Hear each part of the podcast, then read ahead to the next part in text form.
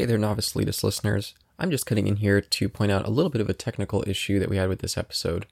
So, we did something a little bit different with the recording of this episode, and as a result, Isaac at a certain point, his track just cuts out completely. Um, I did the best that I could to minimize that so you shouldn't notice, but when he returns, his audio quality changes uh, for the rest of the show. So I hope you can bear with us. But anyway, enjoy the show. The same old story. It's been a long day at the job, or maybe it's just starting to feel long, and you feel that urge to stretch your legs and get a little bit of a break. You walk down the street, or maybe you get behind the wheel of your car, and you feel the weight begin to lift.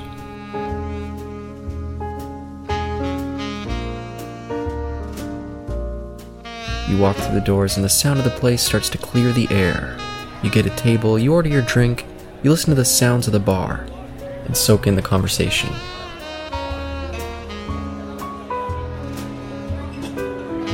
Welcome to the TNE Speakeasy with your hosts, Mhicaella, Isaac, and Caleb.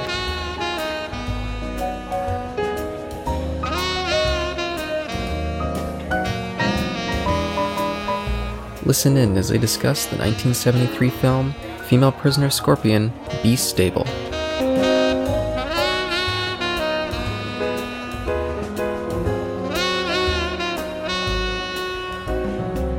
Welcome once again, ladies, gentlemen, all those in between, to another edition of the Novice Elitist. Tonight we're doing uh, Female Prisoner 701 Beast Stable. Yes, Beast Stable. I'm, I'm very curious to hear what you guys thought about this film because this has always been one that I've had very divided thoughts on. Where I love it in certain elements, but by the end, I just don't know how I feel about it. I'm just gonna go right out the gate. I hate this film. I hate this film um, compared to the other two. The only redemption would be uh, kind of towards the end, and I don't know if we want to talk about that. But Oh, that's interesting. what I really liked about um, the previous films was the fact that, uh, you know, uh, it was so unhinged and it felt like a fever dream almost, where it was like, oh, they're all very isolated. It's in this prison, just a bunch of crazy women, um, and they're they're they're violent women to be like. I don't want to say violent women to begin with, but they're all criminals in some sort of right to begin with, whether or not that's justified, um, and they're all just just trying to survive, and that's why it was really cool to see them violent. Um, but in this film, no, this is just everyday society where men are the worst and women are just always violated for absolutely no reason, it seems. It just seems like every man in this whole entire. There's no good man. Like, zero good men. And, um. Mm-hmm. like, because it's in the real world, it loses that fever dream sequence, and you just kind of have to be like, oh, okay, this is how these people in this world treat people in this world. yeah, Isaac, do you have anything to say before we uh, is, use your initial thoughts? This one is not like the first one, absolutely. It is much more. it- one thing I noticed about it was that uh, as we continued on the films, or as you know, the, the films increased, the cast is reduced in a way. Yeah, this film is very much focused on Matsu and Yuki, which is definitely one of the elements that I think is super strange. Like, they brought back the same actress from the first movie. They got her playing another character called Yuki, which is maybe the same character or maybe not. And in this similar way, but in a way that doesn't work as well, it also seems like they're paralleling them as the same character in a way. I don't know if you guys understand what I mean in that by that, because even I don't. but Wh- wh- when I first watched the film, I was just like, okay, this is the same actress, right? But because we didn't know the character in the first place in the first film, where her whole entire thing was just being like, oh, I'm kind of innocent and I'm going to be a foil to Matsu. Um, so she was just essentially a foil, where I was just like, okay, no character, that's fine. But now we give her a character, and I think that totally like what i didn't even realize they were the same character and uh, like, i knew they were the same actor but i was like if they were to play it as if it was a completely different person i would believe it you know well, that's the thing is it's it's only the same character in the sense that it's the same actress with the same name. yeah Maybe. I mean, that's that's the thing is I don't really understand fully.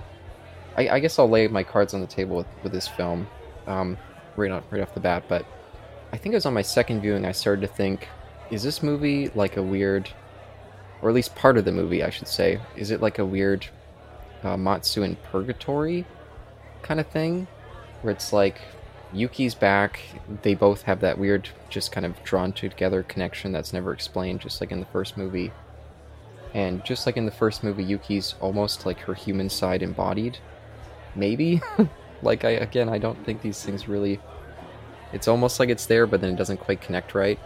But then yeah, then it just completely leaves that plot behind and goes back to prison and becomes a completely different movie, and then I don't know what to think anymore, and I don't know if the movie is so smart that I'm missing it, or if it's just incoherent and there's nothing to get. Or It could be both. Definitely could be both. I'm just every time I watch it, I'm left completely baffled. But with Jailhouse 41, I'm baffled in a good way. This one, I'm baffled in kind of a negative way. So Yeah, it's unfortunate, but yeah, I agree. but there are still some really cool things in this movie, which we can get to. I, I love the opening for one, with Matsu just kind of sitting like a zombie on the, the train, and those two cops show up, and she just immediately jumps back into action and fucking chops off one of their arms. Mhm. I think it's a great way to start the movie, but I don't think it ever really lives up to that great start.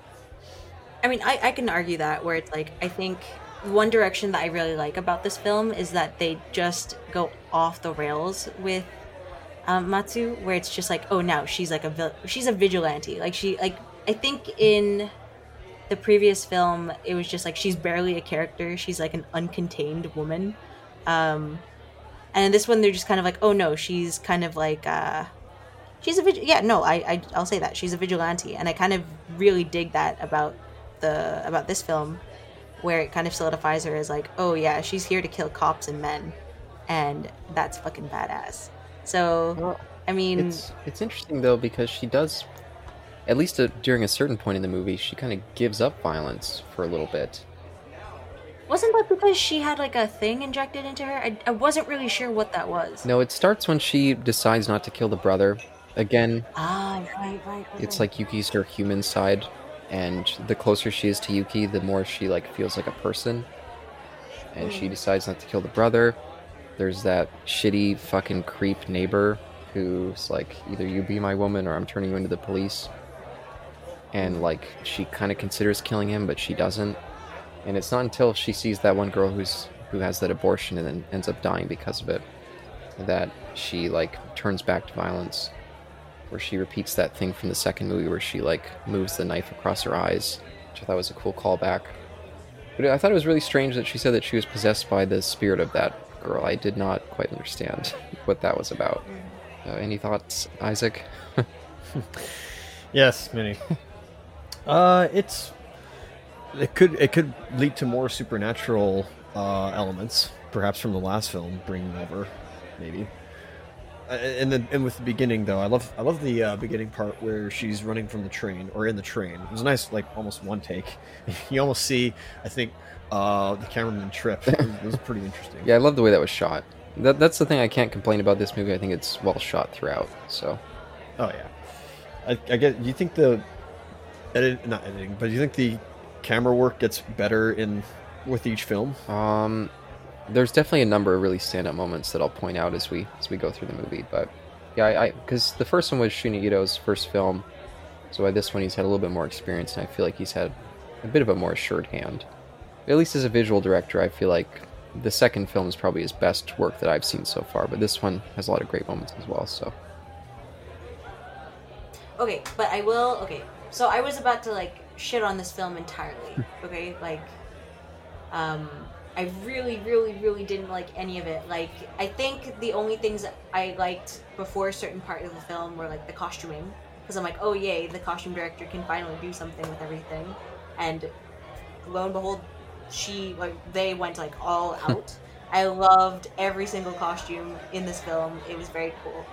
Um, and then the other thing that i liked was um, the fact that they just made Matsu a vigilante. But like other than that, I was just like, no, this this film's kind of garbage visually, and like there's nothing like interesting. Even there's no like pretty colors. Even like yes, it's like very 70s what? What? kind of like um, bright, colorful kind of thing. But like it felt like a regular film almost, and I think that's the biggest disservice I think you can do to the series. Oh, interesting. um, Hmm. But uh, when Matsu gets into the sewers, man oh man, every like every scene that had to involve the sewers, amazing, masterpiece, visual spectacle. I loved it. Yeah, Mhicaella, you, you might not know this, but my podcast listeners uh, should. Um, I'm obsessed with water on screen. Uh, it's the, Mm. I've even made a whole series focused on movies about it, and so I just adore those scenes in the sewer. Yeah, it's just so beautiful, and I love the the shot when like because um, Yuki's like dropping in some matches, and there's just like this Mhm, mhm. huge cascade of matches. I was like, oh, this this is getting back to the stuff that I really like by this director. Yeah, like it it didn't really it, it went back into that world of like symbolism and like surrealism where it's like oh thousands of matches falling into the sewer. Um and even the sewer water, like I'm pretty sure the set director or the set uh, coordinator um, like put something in the water so it's like blue and kind of bubbly. um, and the sloshing of the water and the way that it contrasts with the yellow and the orange of the fire and like uh, I think there was like even like a short coordinated fight scene in the sewer where um, Matsu takes like a pickaxe and kills a guy, I love that. and then that cop shoots his colleague. Uh, like I, everything in the sewer I think is amazing, and that's what I, I hate the fact that we were put in the real world, quote unquote, for this film, because I think that is the biggest weakness to do to this film. It kind of live it kind of lives or dies on the fact that you're in an isolated space and Mm. you're kind of not sure if these people are real you know See, that's a little interesting because, um, at least my second and third viewing, which this is my third viewing today, I never really felt like it was the real world. I kept thinking, is this some sort of weird purgatory that she's stuck in? And it mainly comes down to the fact that Yuki's there. Because I'm like, Yuki died. I mean, so the fact that she's reunited with Yuki, like, is this a sort of afterlife existence that she's in? And she, like, has that thing where like she's trying to regain some sort of humanity but it doesn't really ever really go anywhere but if, once we get to this, the sewers i feel like that's when the movie changes into something that i don't like even though i love it visually i feel like that's when it stops kind of having any ideas and just becomes kind of a typical revenge plot where she's just gonna fight back against the cops and go back to prison and then kill that one chick so I feel like the movie completely lost its way by the time we got to the prison, but again, Isaac, you're you're kind of sound over there. What, what are your thoughts on these things? Ah, it's only, it's only because I, I like hearing you guys talk and and, and throw ideas around because I don't think I have as much of experience, but I think you guys are much more passionate about this the, the, these sets of films than I am. Uh, again, not to say I don't like these films. I do love these films. It's just that you guys seem to have more ideas of it. Um, with the Yuki thing, I, I guess I guess it's a alternate story, like a what if, almost perhaps, of just like, what if Yuki hadn't died and she had existed, or like this is her twin sister. It is the '70s after all, so maybe she had another twin who's also named Yuki, maybe different middle name. I have no idea, or something like that, and um, or it's the omake, as they would say in uh, in the manga world or the Japanese comic world. I, I don't know how you would say that, but it's a remake almost of like the director's like, I wanted to do more with this character, and I want to see what it would be like if her how do I, how do I put this lightly?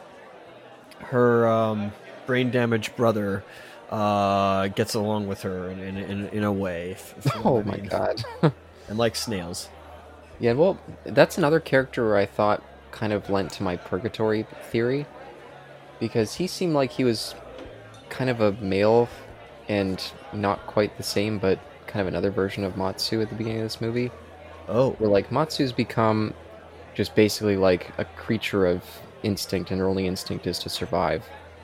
Whereas the brother is a creature of instinct in another way, and that's just to basically just, you know, fucking eat. to put it in a grotesque sense. And so I thought like maybe they were doing something where they were like, we have these two people who are only like parts of people, and then Yuki's kind of the center as like the only one who's a fully realized person. But then again, they just kind of abandon it, and I don't know where it. It just kind of stops being about ideas, I think. But again, I don't know if it was really about the ideas in the first place because it all feels so incoherent. So maybe I'm just filling in where there's nothing to fill in. But I really don't know. Yeah, which makes the movie super frustrating. I gotta say, I, I enjoy it visually. Like I, I, I adore the scene when Yuki and um, Matsu meet. when Yuki's just uh, finishing up with a John, just kind of laying in a grave. Then she hears a weird sound and glances over and sees Matsu trying to break those handcuffs to that decapitated hand, and she has the hand in her mouth. like I, I think that's just such a hilarious moment. And Matsu is like, she keeps trying to go along, but she's making eye contact with Yuki, and it's just getting super awkward and funny. but like, I, I love that moment, but well, that was a yeah, that was a weird scene. I was like, okay, there's something lewd going on here. Like it, the motion that Matsu's making when she's yeah when she's trying to like break the cuffs off. I get that she's trying to get break the cuffs off, but it was like there's I don't know. I, I my my lewd detector is is going off. Oh, I didn't I didn't get that sense. Okay, because they just focused on it for like quite a bit. I thought it was doing it for comedic relief. But I love Matsu's face. Like she's so not used to interacting with other humans. Like she doesn't know how to handle the situation. So she just like looks really anxious and awkward as she's just staring Yuki right in the eyes as she's doing this. I thought it was an interesting way of kind of expressing how like not human she is at this point. She's become some just like weird I don't know what. Yeah, but what do you think about the brother character, uh, Mhicaella? I don't know. I just uh, I'm super uncomfortable whenever there's like the topic of incest and um, just like I don't know. It's like again, I, I understand that it's um, I guess it's so to give a reason not to kill him, um, as opposed to like uh, you know Matsu killing every single rotten man that she sees, um, because obviously you don't want to kill your only friend's brother. Um, yeah, no, I don't. I have no idea. I kind of I kind of have no real opinion of him, especially just because it's like, okay, yeah, he's supposed to be kind of a despicable person, but he's also here to serve as like a plot point to be like, okay, this is why Matsu's not gonna kill, this is why Yuki is staying in her situation, like, you know, so yeah, I'm I'm not 100% sure on how to feel about the brother character. I'm also not super into the way that like so what was the whole thing with him again? Like half his brain was dead or like did he have like what was his deal? Well, yeah, they said that he that he got brain damage from a factory accident. And so now he's just become like I said kind of a being of instinct, except for the whole snail thing. That's the part where I don't understand where how that factors in. I was kind of thinking that was like a, a nod to Uzumaki, but I was like, there's no way that Uzumaki was made before this film. Um, no, that's a reference I don't understand. Uh, what, what do you mean? Uh, Uzumaki. Mm-hmm. You wait, so you don't understand it, or because you have you haven't read it, or you haven't heard of it, or? Yeah, I haven't heard of it. Oh, um, it's uh, it's a Junji Ito thing. Oh. Oh yeah. Oh. Oh yeah, him. Right. Okay. Yeah. No. Sorry. I know exactly what you're talking about. yeah. Um but I was just like, oh, what a gratuitous Junji Ito reference. And also, like, I'm pretty sure Junji Ito didn't make Uzumaki when this film was made. So that's why I was like, I think that could have been really interesting, the whole snail thing, if that was the case. But no, I think it was just like a weird fixation he had. Unless I was supposed to know, like, oh, there's like symbolism of snails, which in the popular imagination, there is not. well, I, I, I guess I can give the kind of bullshit symbolism that I thought it was for. Because I, I can't help but, like, because of the first two movies, I can't help but thinking that there's a much more thoughtful vision behind this movie than maybe there is. but I thought maybe the snail thing was supposed to be kind of his own spark of humanity to kind of mirror uh, Matsu's, where he's like, even though he's been reduced to this kind of, you know, animal instinct type of being, he can still see mm. beauty and more innocent things. And of course that's when matsu decides not to kill him and she kind of decides to swear off killing at that point. So it seems like there's something there. It just doesn't really feel like it's fully realized to me. Oh yeah. But i mean and forgive me if i'm wrong because there's a lot of gratuitous sexual assault in this film too much was Su- yuki sexually assaulted by her brother i got the sense that that was the case initially and then she made the conscious choice to be with him in order to avoid him doing it to other women. Yeah. So, um, which is a pretty grotesque idea. idea. And again, I don't understand what the purpose of it is. it's an exploitation film, you know. um, Yeah. So, like, yes, I think that theory would go very well if it was just like, oh, he has done nothing wrong and he has like this vigor for life and this this kind of innocence towards it. But like the fact that like, oh, we should probably also make him a rapist, I think defeats the purpose. But I will just say there's one um, beautiful scene I thought with him, just in terms of uh, the cinematography.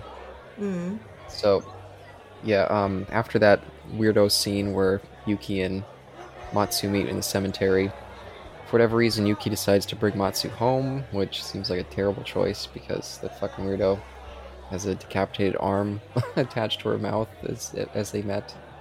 Mm. But then the brother decides to sexually assault Matsu because he's a man in this world. And then Matsu like pulls out a knife and she's gonna kill him, but Yuki stops it, and they do this really cool shot where they shoot from above them all. And Yuki's like, "Please don't kill my brother." And during the whole scene, the brother is just staring at the audience from. He's like at the bottom of the right hand side of the frame. It's a really cool scene, and I loved it visually, but uh, I- again, I don't really like the brother character, but I just thought I'd point that out because I was like, that's a really cool, kind of arresting image. But yeah, most of the most of the Yuki and her brother stuff, I I just don't know what to think about it at all because the incest part is disturbing, but it, it feels like it should be saying something, but it never really comes to anything. So it's just kind of frustrating the whole aspect of it. Hmm. Yeah. And again, I'll just say with Yuki, I feel like in parts of this movie they're trying to mirror the two characters with her and Matsu as if they're one side's the same person. Like there's that scene um, when Yuki shows up and she's like, "Can you murder my brother for me? Like I hate him." And she's like, "If you don't murder him," like she kind of threatens to turn in Matsu to the police, and Matsu just slaps her across the face. And then right after that, they do this thing where um, Yuki goes out to meet some Johns, but before she leaves, she drops her matchbox that she was using to give the guys a show.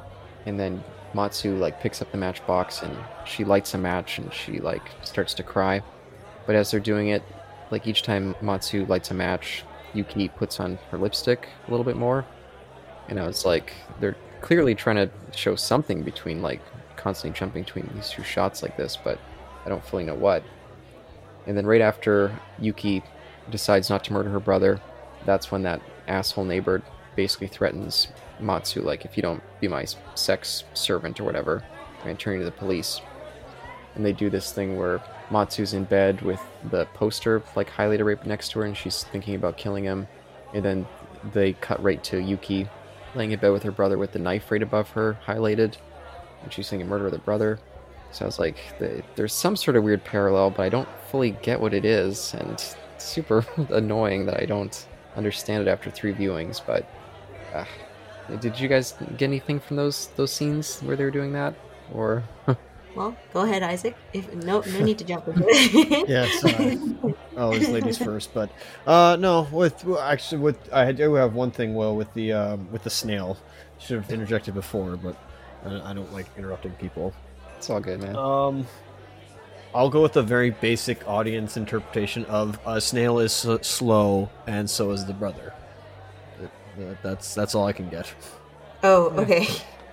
Could could could be, but how about how about the other thing? That's the snail thing. I don't really have much to say, but Yeah, no. The, the other thing, I really did feel like he was saying something there, but I just uh, I don't know if I'm missing an element that would make it come together more, or if it's just stylistic flourishes with no meaning. But yeah, uh, that's no, that's. eh, Let me ask you this, not to not to redirect or anything like that, but just to ask you, you Caleb, is this like us for you?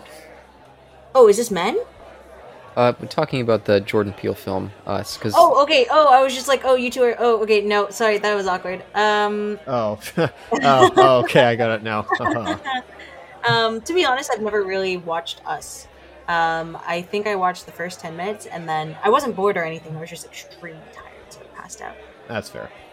Yeah, the the background with with us is I've always been a big surrealist guy, and so when Us came out, a whole bunch of people came out and were like, Us is like a brilliant kind of modern day surrealist piece, Mhm. And I said basically the opposite. And so is that is that what you're asking, Isaac? If I feel like I have the same complaints where it just doesn't quite come together as a surrealist piece or a real piece, or what are you trying to say?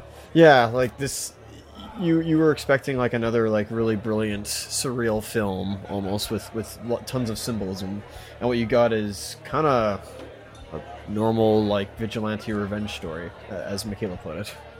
But, but I don't think it is. That's that's the big issue. Is I feel like part of it is that. I feel like the end of it is exactly that. Okay. Um, once that girl gets the abortion and Matsu becomes, I guess, possessed by this the girl, then it becomes just a straight revenge piece. But basically, up until the point that that neighbor's wife gets jealous and decides to kill Matsu, it feels like a weird piece where Matsu's in some sort of purgatory with Yuki, and she's trying to come to peace with what she is and become a human again and then it just stops being that. At least that's my interpretation. I mean, I could be, you know me. I mean, I can be completely full of shit when it comes to weird surrealist stuff. Like I, my brain goes off in a million directions. So I could be completely reading into things that aren't actually there. I, I, I really don't know. Yeah, that's fine.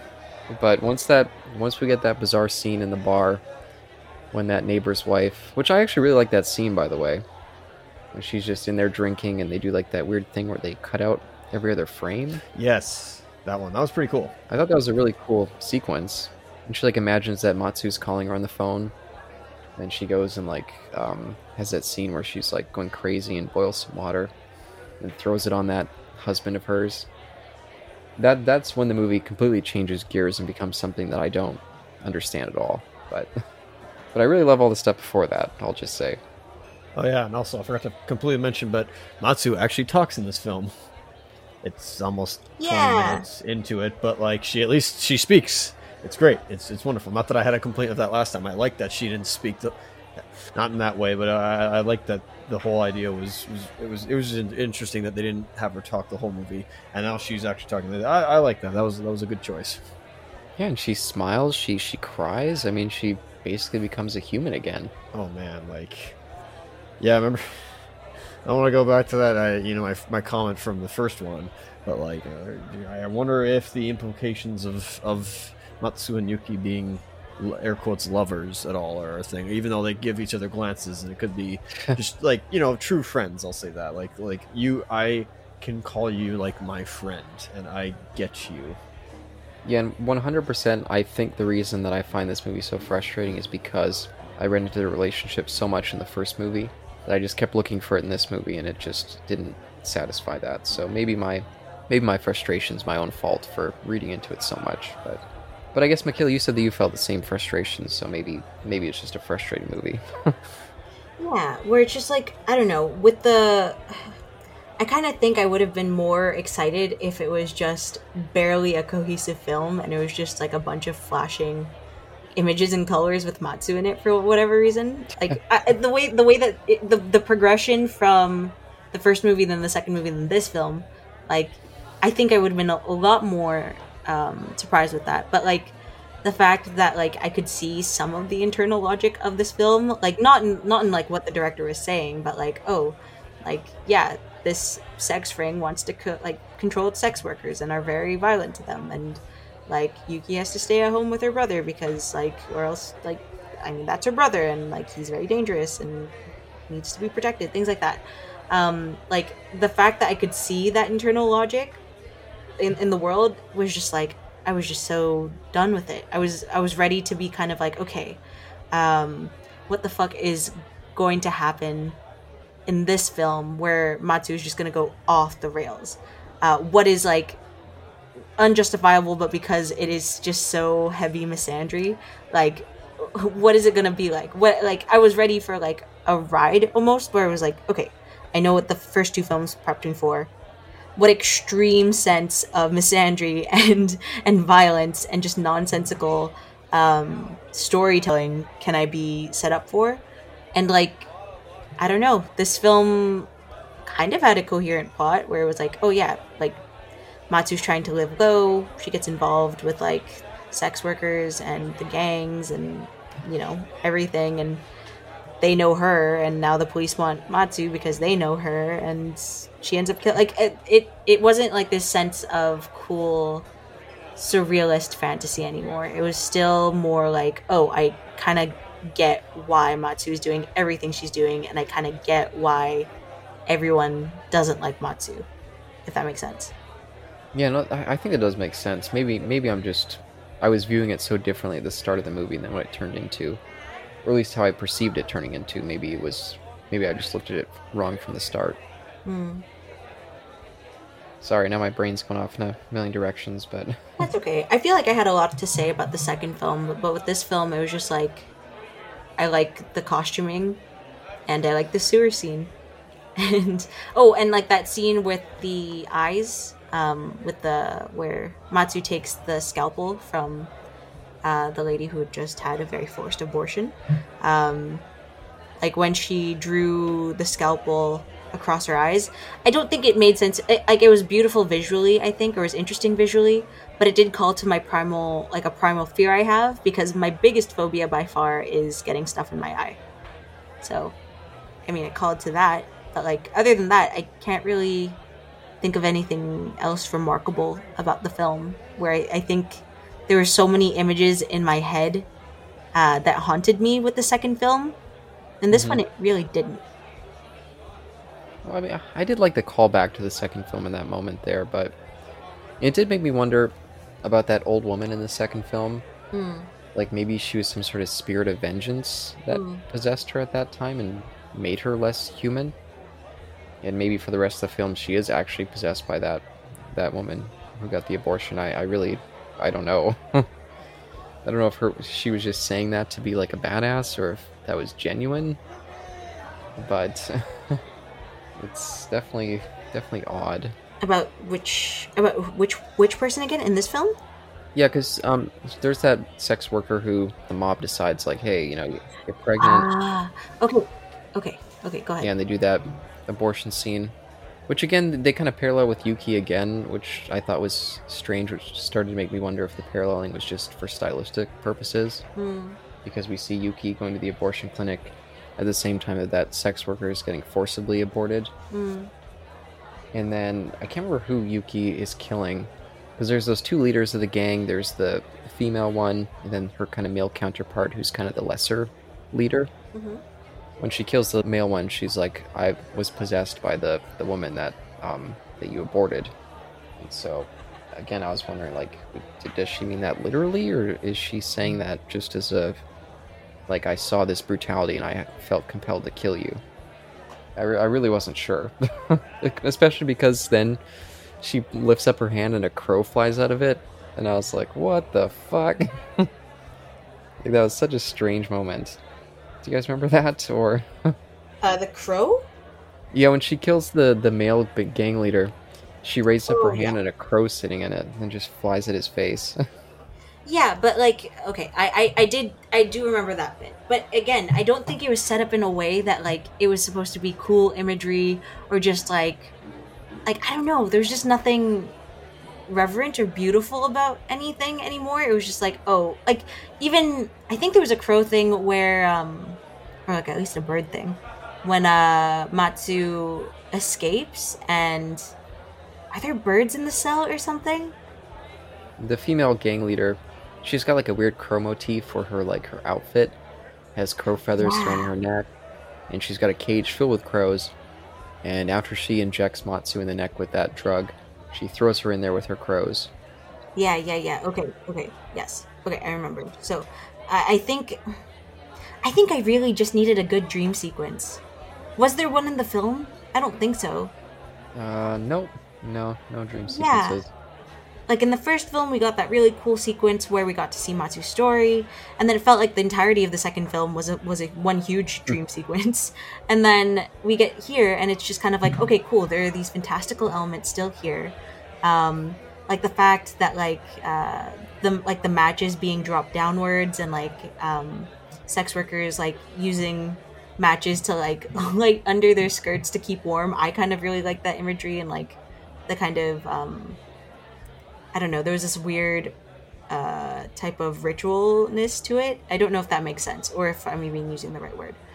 I, I mean, there's just absolutely nothing that really kind of took me the same way as if like um like that one story or like the song in the second film where they're ex- explaining everyone's crimes like there's there's nothing like that in this film and i think that's what i desperately desperately desperately wanted um, i thought we were going to get it when matsu was injected with the drug in her neck and we started hearing like was it growling sounds maybe someone can explain that to me and it would make more sense but Uh, like Well, it, it goes back to your complaint from the first movie. It was just bad foley work. Yeah. Because that was supposed to be the crows making that noise, but it was not crow sounds Oh. at all.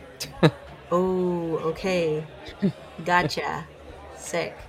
Um but yeah, I I don't think there was as much care put into like giving us that space. I, I and again, I think that's why I like the sewer scene the most because I think that's the closest where Matsu has like this heavy dripping like blue dress and she's wading through blue water with like white bubbles. And we get to see like the matches fall down like float down. And she takes like a match and she lights it under her skirt. Like that's that's cool imagery. That's cool imagery. And i don't but like i don't think it was reflected in the rest of the scene. It felt weirdly like too it felt it felt too grounded. And i don't think that's the word i would ever want to use for anything in this series See, that's so funny with just how different our perception is with that. Hmm. Because I thought with the, beginning of the movie, everything felt a little bit too vivid, I thought. It, again, it could just be my perception, but that's why I thought maybe they were saying, like, this isn't, even though she's out in the kind of quote unquote real world, it's almost not a real world. That's why I thought, like, Yuki's there, like, Yuki's house that she lives in is like this horrible rundown piece of shit. Hmm. And like her weirdo brother who's not really a real person anymore maybe that's a terrible thing to say but i thought they were kind of trying to parallel him with matsu as not really being a real person anymore but Hmm. so i thought it was an interesting way to take the surrealist direction where they're kind of putting it in the real world but in a way that was disconnected still Uh, but i, I totally get what you're saying in terms of just seeing it as the regular world just a horrible version of it where Hmm. Everyone's a piece of shit except for Yuki. Sumimatsu's kind of like she's not really a good friend. I mean, poor Yuki comes crying to her like, "Please kill my brother. He keeps like assaulting me." And then Matsu just slaps her across the face. But I mean, I think the whole point of that was just like Matsu had to fucking. Like, I think the message of, of that one was like Matsu had to get fucking savage and hard, you know, to like live the world that she lives in, or to like to live the like she she's she's the scorpion, right?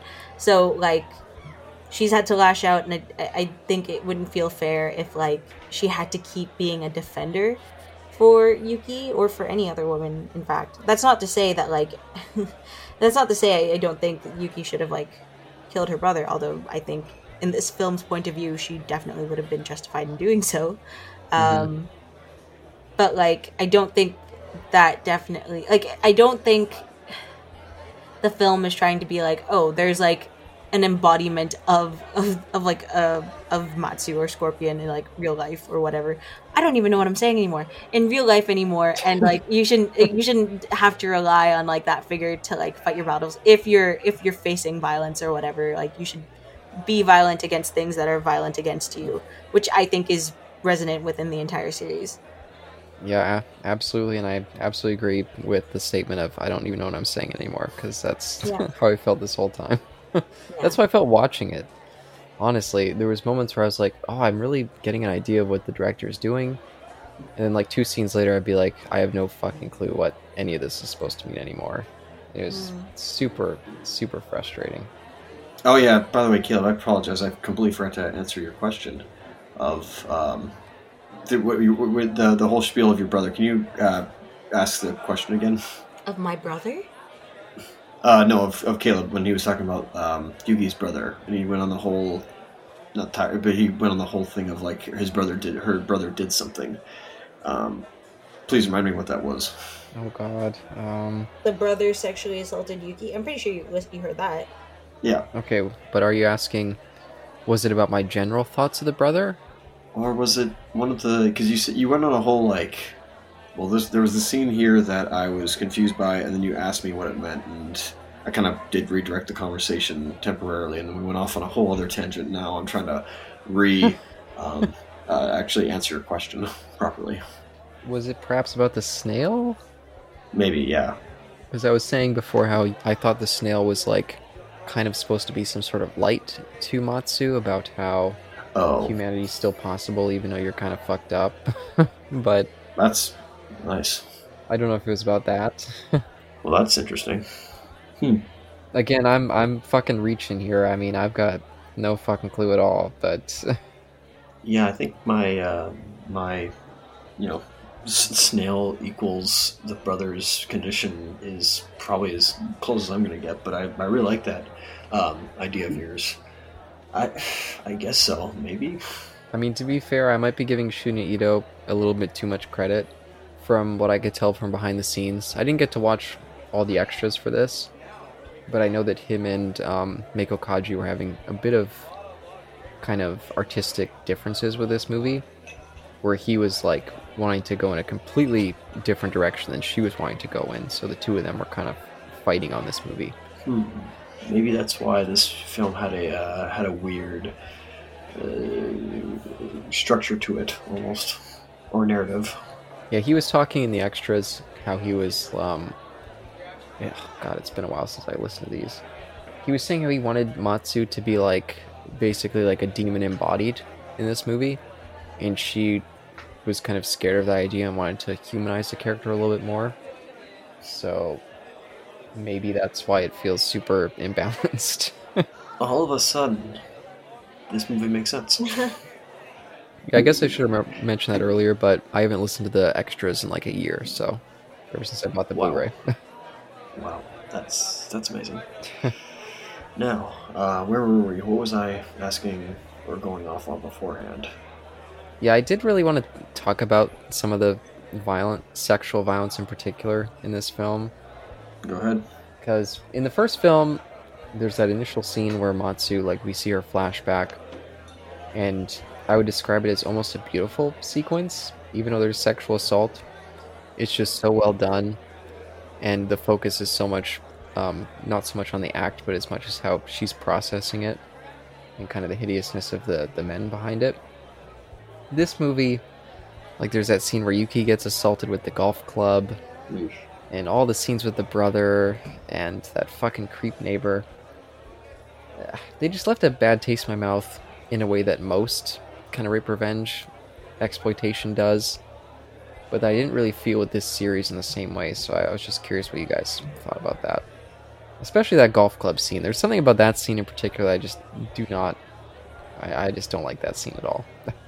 Is it because you play golf? and you relate to it? Little bumps. No, I'll, I'll tell you the exact reason I don't like that scene. I can point it down to the second. There's one fucking guy who's holding on to Yuki, and the whole scene he's licking his teeth, like he's got this big grin, and he's like rubbing his Oh, tongue along yeah. his teeth, and it puts me off Ew. so much that I just it turns me off the entire scene. So, so that one fucking extra, Yeah. he ruined it for me. Well, I think I think that was the point, right? Yeah, no, that that's fair. That's fair. I guess the other scenes felt justified. That one just felt a little exploitative in a way that I that I found so off-putting. I turned against the scene. So Hmm. Well, it was. I I find that both the golf club scene and the abortion scenes were very graphic. hmm Much, mu- I don't, I don't want to say like maybe much more graphic, but certainly unpleasant. I'll say that. Yeah, like this this franchise has always been super violent, and there's been lots of sexual violence. But I didn't feel like it was much of an issue um, with the other two as it was in this movie for me. But it could just be that I wasn't enjoying the movie in the same way as I was the other two, so I couldn't uh, get past it, perhaps. But I think it was just because it came out of nowhere. Like, yeah, the like, no violence is justified in the first two films, but like cops being shitty to prisoners, yeah, okay, we get that power dynamic. But when you get to the real world, the quote unquote again, um, it's just like everyone, every man is a shitty human being to a woman for no reason at all, except for like maybe the fact that they're just misogynist. But like, it, it, it, it there was no like when they were when they started picking on that woman on the street, like when she was just um when she was just just hustling basically. Um I was just like there's no justifiable reason for this. Like they they just picked on her for tonight for absolutely no reason, which I guess can happen, but it's just like okay, so what am I supposed to get out of this? Out of a character that I don't really care for, which is the sex worker, but like I genuinely feel like I, I'm on her side. I guess like a bunch of men who are just like, you know, just awful for no apparent reason, you know? Well, to, to be fair, I mean, in Jailhouse 41, there was that busload of just random tourist people who are absolutely horrible and rapists themselves. Every every single male character we- we've met so far in this series has been this way. So, Okay. I mean, it's pretty uh, pretty par for the course. Mm. I, I will spoil this actually until we get to the fourth film. The fourth film, we meet one singular male character who's not a horrible rapist. So Oh, that's nice. that's that's something. That's great, actually. I like that. But I actually found it frustrating because the fourth film's not directed by Shunya Ito. And I thought his whole point with this franchise, at least these first three, was about kind of the female's existence in a world that's against her, like 100%. So, I mean, I thought that was kind of the point. But, Mm. and again, it's supposed to be more symbolic than literal, but, but yeah, for whatever reason in this movie, it just it turned me off more than it did the first two. I, I'm not entirely sure why, but I'm not entirely sure why with a lot of this film. So, Well, with those with those um, yakuza, I guess I can call them that because they were a gang. So perhaps. I guess it could be yakuza. Who knows? You know, they're also a structured organization similar to the cops and the Hmm. um, prison guards in the first two films. So again, there's a power dynamic there. I I guess so. They're also scumbags. I, again, I'm just grasping at straws here. That's that's what I would go with. No, yeah, I could see that. I mean, the women there, except, except for the leader, the crow lady or whatever. Who I really thought was a guy. yeah, and, th- and I think that was the intent. I think it was supposed to seem that way. Yeah, I think they were trying to do like a drag queen kind of thing going on. Yeah. Wasn't the only one. Got it. Yeah, what do you guys think about the prison sequence with that character, by the way? Well, hello there, person that we've known for two films.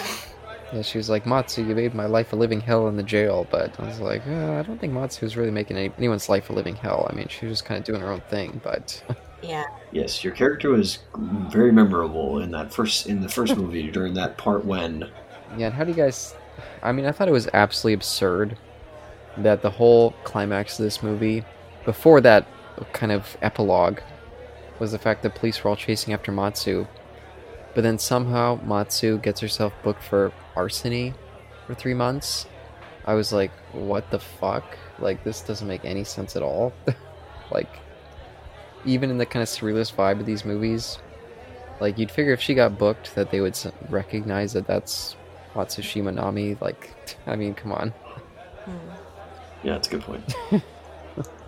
but maybe she used her supernatural powers and was able to fool everybody. After, you know, the cops completely last crusaded her.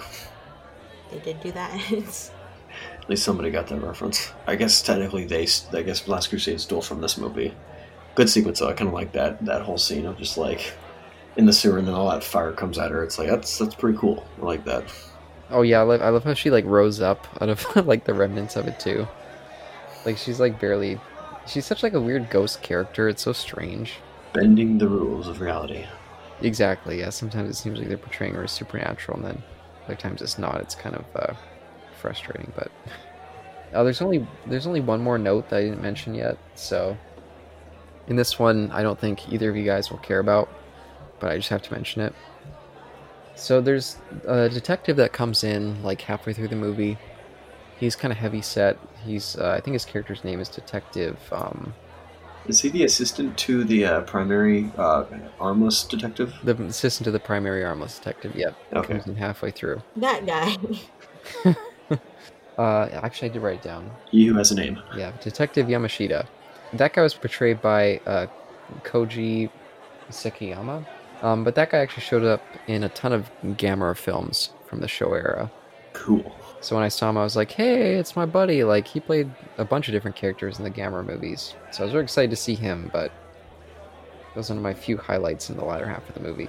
Hmm. So that's my last note. So if you guys have anything else, I I've got nothing. But Um, I don't know. I just out of out of the three films of the series, I just didn't like it. I just didn't like this one. I was just again. I think I, I- it's echoing everything where it's just like I just wasn't pulled ba- back into that place, and there's just too many things where I was just like, oh, okay, this is just awful, and there's nothing cool visually for me to look at to try to justify it. You know, so Mhm. Isaac, What did you guys think of the ending sequence? Let's go with that. uh, do you mean like her final vengeance against the crime boss, or Uh, against the Crow Lady and um, the detective. Yeah, I mean, I will say actually, from the little bit that I've- I've read of the comics, which is about six volumes, that moment felt very much out of the comics. Because there, Matsu almost always kind of pushes other pr- prisoners in a direction that they would do the things that she wants to get done.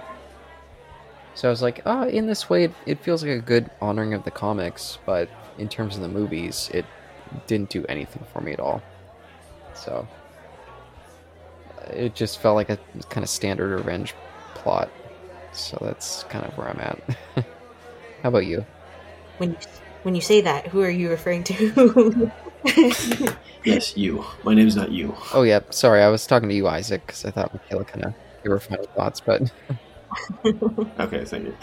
Um, I, that that ending though, um, I am very much reminded of what Mhicaella said in the first one, in our first recording, about how she was a little upset with how uh, the way Matsu dealt with all uh, the collaborators of her arrest and or sentence, especially the boyfriend. It's like that's it. This felt kind of like what you wanted, almost, Mhicaella, of like somebody else killing um, her nemesis of this movie, and then her nemesis just went mad. And I think that is kind of what you wanted. it's not quite the impression I got. But That's, that's fair. But I, I very much enjoyed that that part of the Crow Lady stabber fiber wiring the uh, detective and him trying to like you know sound the alarm, and then all of a sudden it's Matsu. It's like, uh oh. Oh no, that's fair. I'm glad you like that.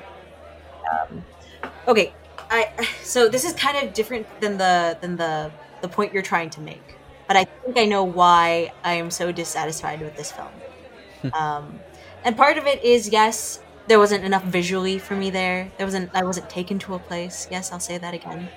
But like when when Isaac said, "Hey," I remember when Mhicaella said, uh, like she just wasn't satisfied with the way that Matsu dealt with her perpetrators. I, and like I remember, I was just like, "Oh, the boyfriend deserved way more than that, rather than to just get like be killed." Yeah, but like uh, I think. I think that's what I wanted. I think I wanted Matsu to kill every single fucking man in this film. where, where I, wish, I wish it was that ridiculous, you know? I wish it, it pushed the envelope. But you know, okay, I kind of in my head, I think there's this head can- there's a, this head that I'm comparing um, Matsu to John Wick for whatever reason. And it- there's there's no there's no sticks, there's no bones for me to stand it upon. But for me, there is uh, this image of or like this parallel between the both of them, right? And so I don't know if you guys have watched the whole entirety of the John Wick series. Yeah, Mhicaella, I just gotta say, because you haven't listened to the first episode yet, after you signed off last time, me and Isaac went on this big jag about John Wick and how they're connected. So, oh, okay, great, great. So you can edit it, and it can sound like we're totally on the same page here. But like, okay, so so but you guys watched all three of them so far, yes? hmm We have didn't read that comic though. Okay, so you know how in like the first film, it's like okay, John Wick can't possibly come back into his regular life. Uh, in the same way that Matsu can't really go back to not being the Scorpion and being this badass bitch um, who, you know, just janks a bunch of men. Um, and in the second film for John Wick, it's John Wick versus New York. And that's great because it's like, what the fuck? um, and in the same way, it's like, okay, Matsu is going to go on this weird fever dream with a whole bunch of ladies and keep killing men. That's super cool. And then I think I was expecting John Wick 3, where it's like, oh my god, there's gonna be dogs doing stunts. There's gonna be like, it's gonna be like John Wick versus like the entire world or uh, against the entire like assassin society or whatever. And I think I was really expecting like Matsu to be like, oh, Matsu's going to kill every single bad man on earth. And she is going to find one good man and like, you know, protect him from that. Or like, I expected something like that. But like the fact that it was relatively tame compared to like the progression of films um, that we've watched so far. I think that's what really disappointed me the most. Yeah, I can I can definitely relate, unfortunately. But di- are are you guys about at final thoughts territory or? Yeah, yeah. Oh, I totally am. Yeah, me me me too. Like that, that John Wick and that John Wick comparison, totally out of my ass, really. yeah, makes I think you did good. That was pretty good. Thank you. when you listen to the the first episode, because like I said, me and Isaac went up this whole jag. We recorded it, so we put it in as the extra, so it's like a little stinger after the credits. Let's talk about John Wick. uh, but I guess I'll start with final thoughts. Yeah, I, I really wish this movie came together because I think there's lots of cool elements to it, at least for the first 45 minutes or so. But then it just starts becoming kind of episodic in a weird way where it seems like scenes are just happening with no real cohesion to them. And that's a real shame because the first two, even though the second movie I still don't really understand fully, I feel like it's just a couple more viewings and maybe I'll finally get it. This movie, I feel like I could keep watching it over and over again and it wouldn't make any more sense than it does now, so it's just kind of a second tier kind of flick. Just kind of an afterthought. But, but what, what, do, what do you guys think? Um, I'll go first with my final thoughts. I hated this film. The only redeeming quality again is the sewer scene and the fact that the matches were very pretty against the sewer scene and the colors. Ooh, pretty colors. But everything else I very much disliked. And as for me, well, I did, I did jokingly say, okay, well now Matsu has not been. We haven't seen her in the real world in a while, so instead of another prison film like she's in prison, except for the ending, let's um, let's put her on the streets uh, and meets Yuki from the first movie. Surprise. You, you know, I, I guess I'm with Caleb right now of uh, of, uh, of or few, first and Caleb because I so far I'm I won't say enjoy, but it, it was it was nice to watch. Uh, from like you know other viewings, I might not like it like he does, but I don't know fully. I only watched this once, even though I said I was going to watch it three times, and least Caleb did that. Uh, smart for you to do that, but no, I'm um, I'm okay with it. Um, are there problems? Yeah, no, I don't. I, I don't deny that, but thanks to you saying like all the or Caleb, thanks for you telling me like you know there was a disagreement between the creative staff amongst this film. It kind of makes the film make a little more sense and why it's I don't know. It's it's it's symbolism not come out and stand out as the previous two would. So is this Mad Max Beyond Thunderdome? That's an interesting comparison, actually. Interesting. Hmm. What do you think about that? I mean, you didn't. I think it was either the first commentary or the second commentary. You mentioned how this is basically like this film series is kind of like Mad Max almost. I, there's definitely a similar element, absolutely. Especially by the fact that the lead character is humanized by the secondary characters. That's very Mad Max. So, have you have you seen any of those movies, Mhicaella? Unfortunately, no. Uh, there's a whole bunch of movies I've been putting on the burner, but I just keep watching uh, Pride and Prejudice over and over whenever I do have the time. Fair enough. You know what else was on the burner? That uh, that pot that that uh, lady threw on her husband yeah. and burnt him alive. So I love that scene, by the way. I love the fact that weird like pop music's playing as he's like flailing around and screaming. oh yeah, I that was pretty like, cool. yeah, fuck you, you deserve it. Girl Like, you're boss. kind of a piece of shit. Girl boss indeed. Uh, but yeah, so that's kind of our uh, our last standing on female prisoner Scorpion 701 Beast Stable. I'm not sure if it's 701s. Yeah, Oh, before before before we end, why was it called Beast Stable? I have no clue. No clue at all. Was it because she was locked in for a period of time? yeah, I was thinking like Beast, like her and the brother are kind of like these bestial elements in like stable. That's why I was like, oh, stable. You know, it's kind of like a, a placeholder, like a purgatory. But you can tell that I was completely bullshitting my my theories of what this movie meant. Like I had such a mystified idea of it before I came back to it. I was like, oh, I, I really have an idea what this movie's trying to say. And I rewatched it, and I was like, oh no, wait, only the first like maybe forty minutes hold up to that. I remember Yuki line dropping uh, Beast early on. I'm like, oh, there's the there's the title. That's why it's called it because you know, call me a beast when she was uh, referring to when she's having incestual sex with her brother. Oh. Uh, and I'm like, stable, stable, like um, Like animals to the co- like. I mean, yeah, there's like a bunch of women being treated like animals. Sure, like that, that's something. But like, um, yeah, it. I, I think Isaac, me and you, last time we talked, I even said like, oh, should I spoil my, my theory is to see if you notice it? And like, yeah, my, my theory completely does not hold water. Like this movie completely crumbles what, what I thought it was. oh yeah, from when we recorded on Sunday. Yeah. That's right. Okay.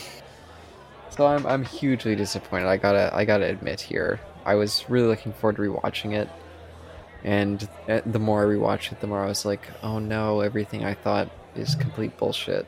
Like, once again, my theories are completely up my ass. So, Sorry, man.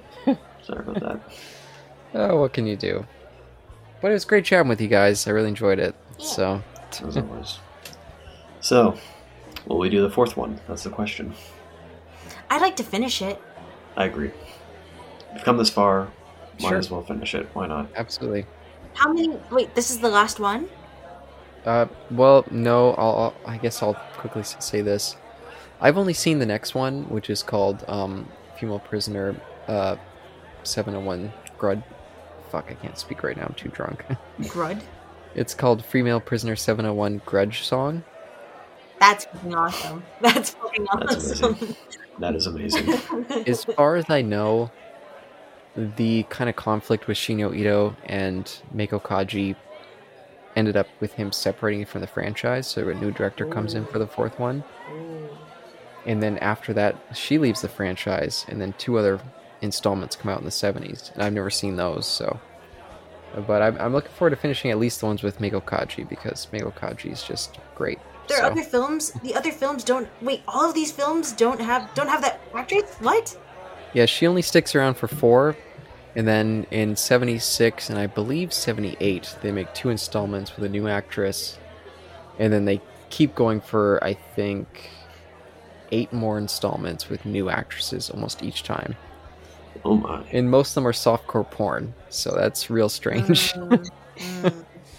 yeah which i don't even want to imagine what those are i've never sought them out because i don't want to see women in prison softcore porn that sounds really grotesque so Interesting. i already don't like women in prison flicks but but anyway so i guess yeah we'll we'll watch grudge song maybe we'll watch something in the interim i don't know if you guys want to take a little break or if you want to keep going but we'll see but uh any last words No, I, I think it's it's as clear as day that we have nothing cool to say about this film. Fair enough. Well, tune in next time, folks, for something new. Peace. Bye.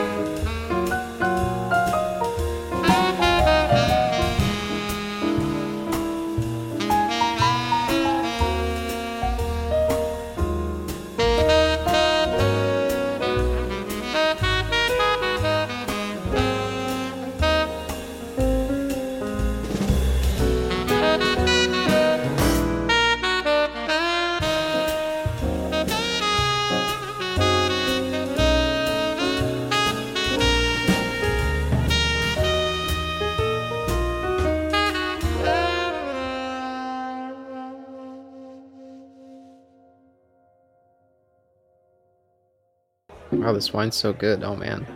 Naked Grape. Who knew? I, I should have done our sponsor this episode, Isaac. I fucked up. Naked Grape Shiraz for relaxing times. Make it Naked Grape times. Isaac, are you still there?